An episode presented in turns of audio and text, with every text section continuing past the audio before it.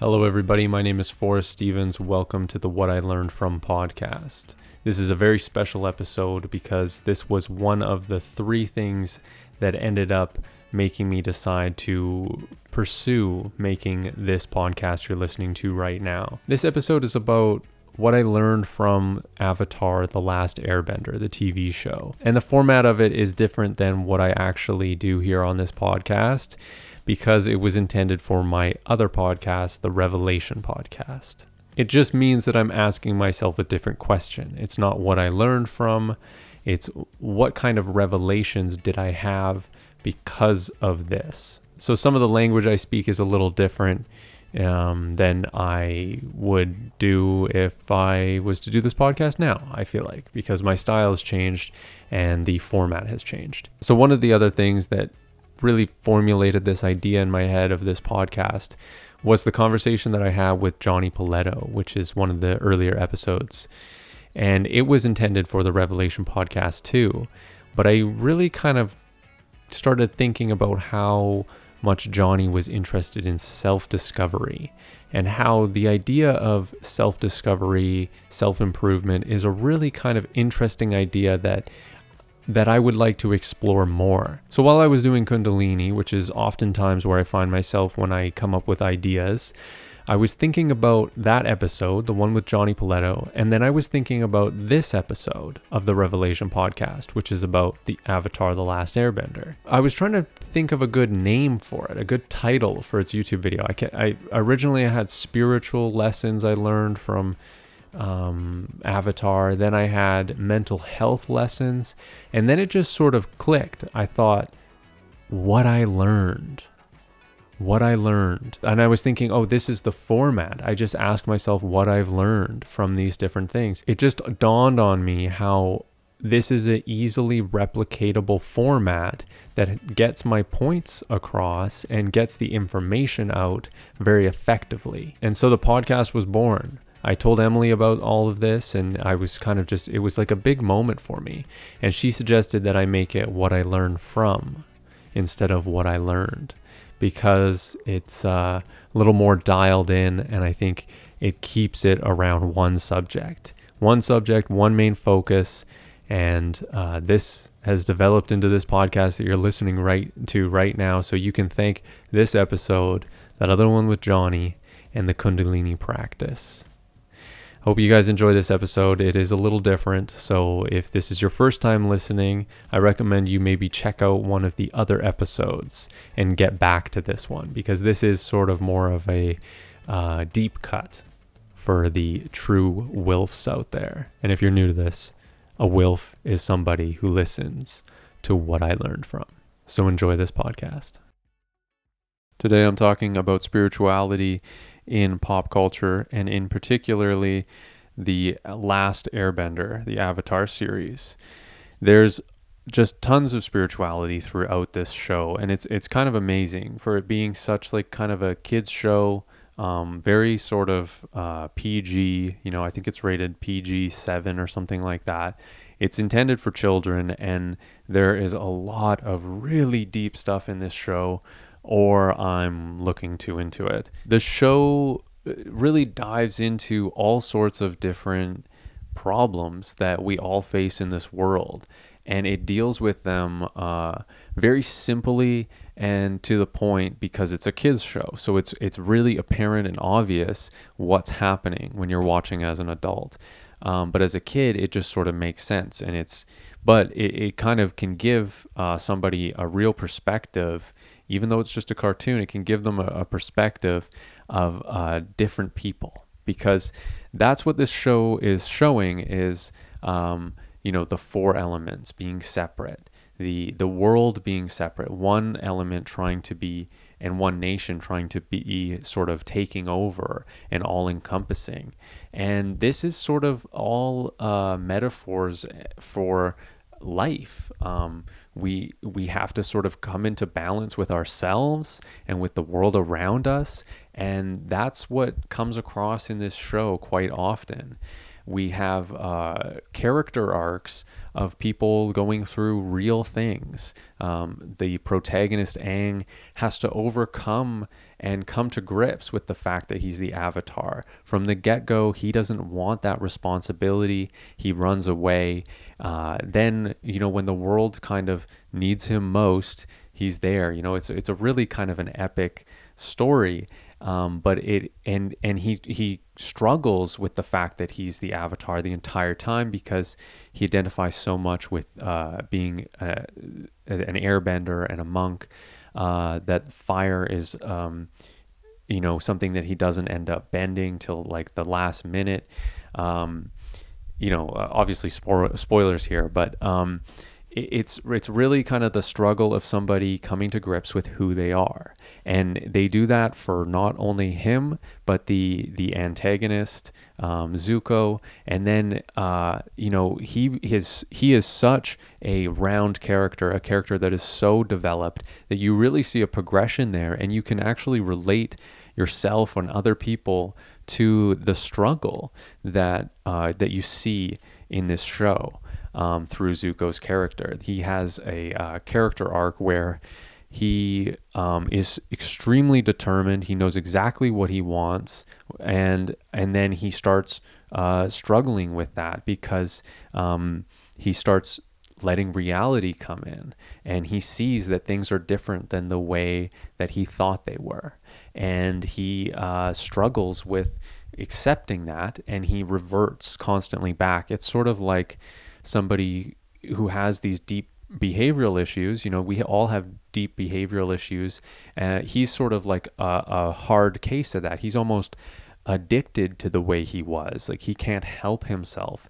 Um, kind of go back and, and always want the appreciation of of his father who banished him, right? So this is like a real case study of somebody with some great uh, inner turmoil, and he, you know, he he struggles back and forth between that, but he ends up finding good in himself and balancing himself and uh, working uh, with the avatar and really sort of redeeming himself in the way that is true not redeeming himself in the way that he was told. And we um, we see that you know his family is is insanely dysfunctional. Um, and so you see the actual family issues that he has and why he developed the way he did. Uh, his dad being uh, the Fire Lord who is is trying to take over the world, uh, complete uh, narcissistic kind of character, and then his his sibling, his sister, being so um, uh, manipulative and and over kind of compensating for herself that she really becomes the villain in season three. So the the main uh, antagonist. Uh, he his character arc um, comes down into this into this character who's trying to skate by and trying to rebuild and and has is no longer the main threat or the main bad guy, but is instead this entirely different thing. And then it becomes uh, Azula. And the tragedy of a, um, somebody who is so wrapped up and and really kind of um, just fallen in, just completely given herself over to sort of the madness of of uh, being unbalanced and being in chaos the end of her character is uh, this arc of her just kind of slowly going mad. And, uh, well, I should actually say quickly going mad. It's a TV show for kids. Things happen quickly and abruptly so that kids notice them. Um, so she, you know, cuts her hair, which is a very obvious kind of uh, symbol that, that she's gone. Um, gone crazy, gone gone mental with uh, paranoia, and and that's sort of uh, an interesting thing too because it's really showing something that's very very real. Um, people do uh, kind of go crazy um, if they have problems that are not dealt with or problems that are encouraged. Right, the the unbalance is actually encouraged in her family. Um, so it's really, really wild. And, and for sure, I'm looking too deep into this. There's a few other key moments in the show. There's um, The one where the uh, the four Fire Nation kids are around the fire and they're on the island that is sh- meant to kind of uh, you know, it, it's worn to them in the first scene. It's sort of the gun on the wall uh, by the grandparents that the island shows you who you are. And they have this experience around the fire where they're kind of honest with themselves and they're honest with each other. And it's sort of really kind of realistic because we have these moments in life and they're oftentimes on the beach when you feel kind of like wild and in nature and and sort of like you can be yourself a little bit more. Something about sitting around the fire kind of invokes the socialness of it and the acceptance. And what is said here is just kind of like, whoom, goes up with the flame. It's a very spiritual, powerful thing to be around a fire, actually. Um, and it's kind of taken for granted in a lot in a large part but it's a it's a powerful thing. And that's what that scene really shows. Of course one part in the show that really stands out is when Aang is having trouble getting to his avatar state aka his true self because or his inner self kind of unlock it and control it and you know become his, who he's meant to be right? He's meant to become this avatar who can bring balance to the earth, right?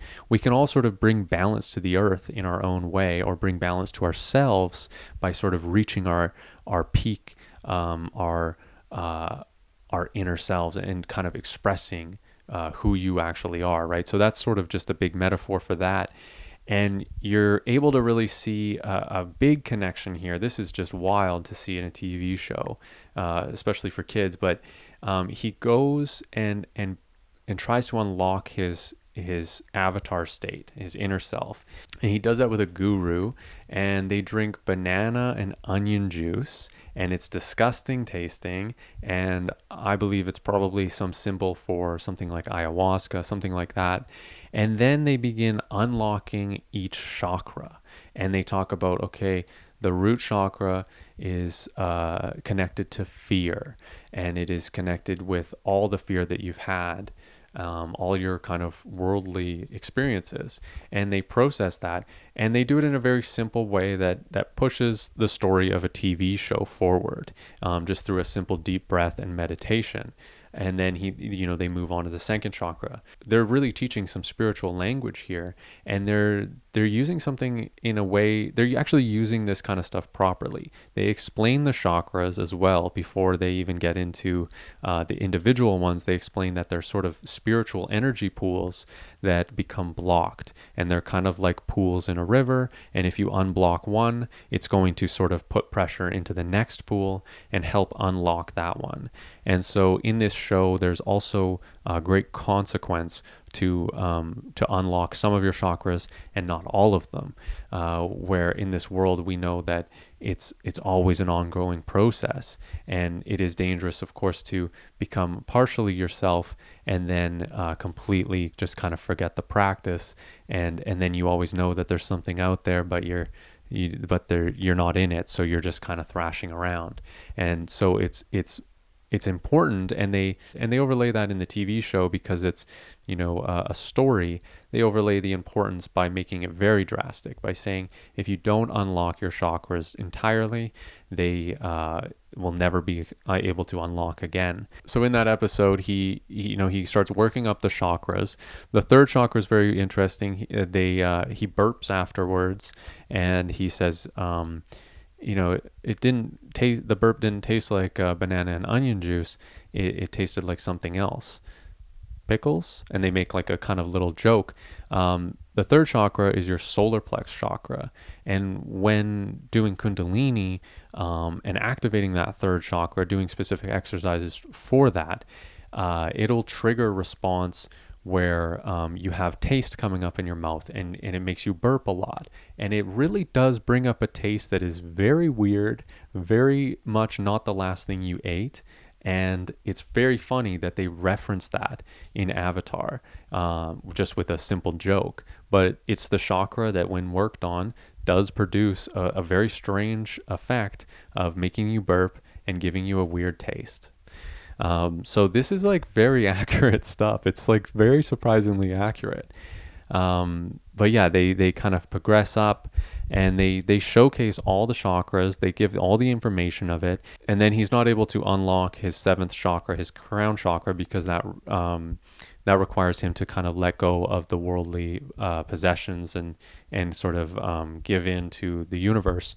And he uh, can't let go and he has a vision of Katara.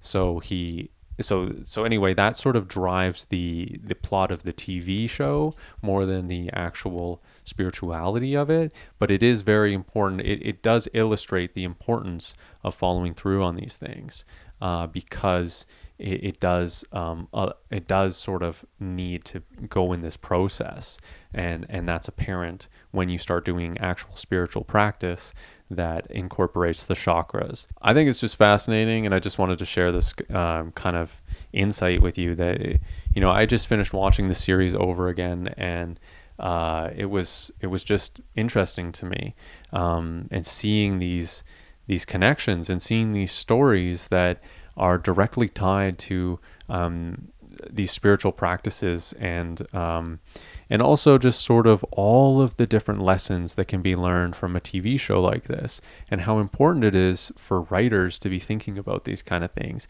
because it it makes it interesting for kids to watch and adults to watch.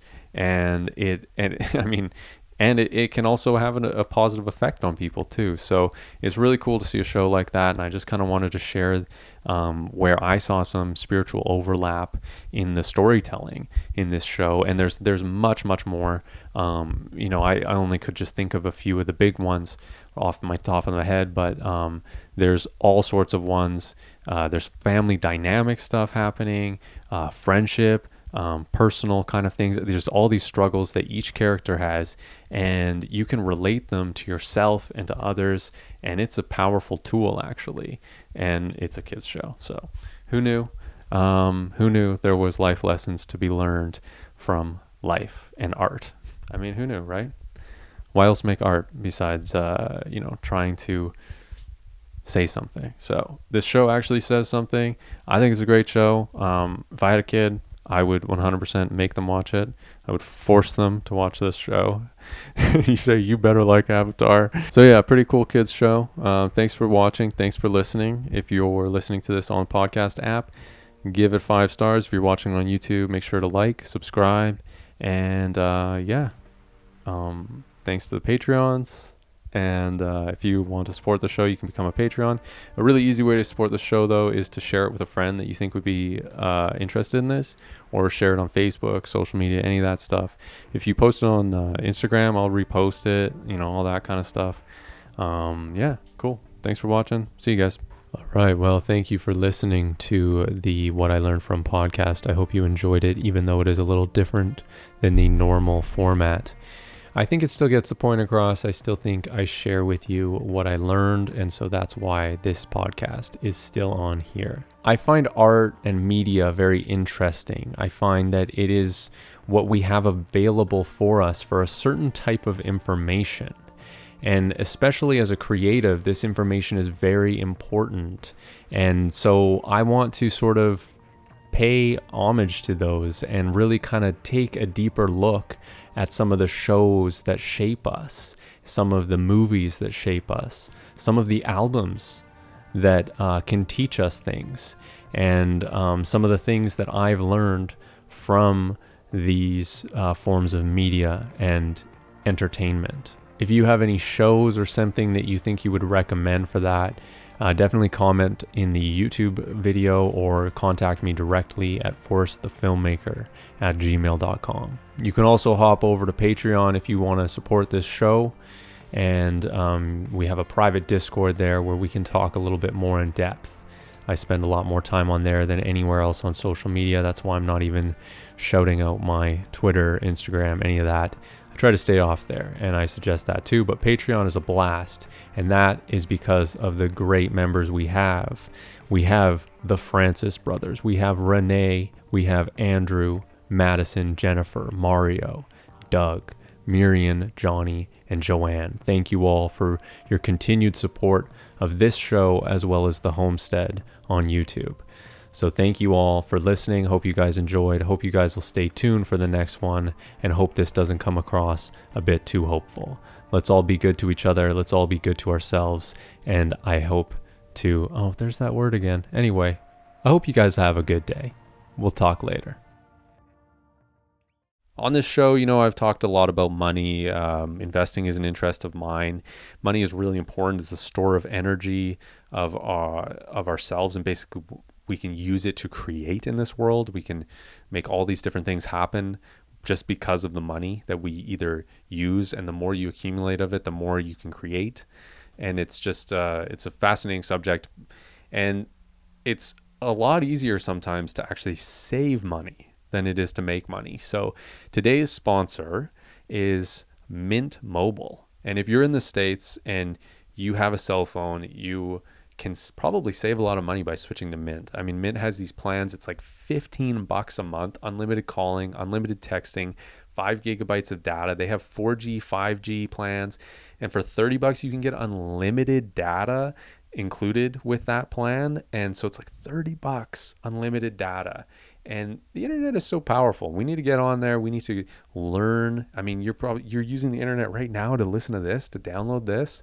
Um, it's important to have, and you might be able to save a ton of money by switching to Mint. So check out the link in the description for Mint Mobile, and we get a kickback here. We get a small commission, so it really, really supports the show. It's super, super important to um, feel like I can actually do this and make a little bit of cash. Um, th- this podcast, so it's going a long way, and it's really important for you to save money as well. So if you are spending too much on your mobile, go at least check it out. See if the coverage is good for you, if the service is good for you. And basically, it's a smart business as well. What they've done with Mint Mobile is they've um, they've basically done what more and more companies are doing to save money and to pass it on to consumers, which is not have a retail store. There's a lot of empty shopping malls out there in the world now because there's no need for companies like Mint Mobile to have a cell phone kiosk in the mall or whatever storefront.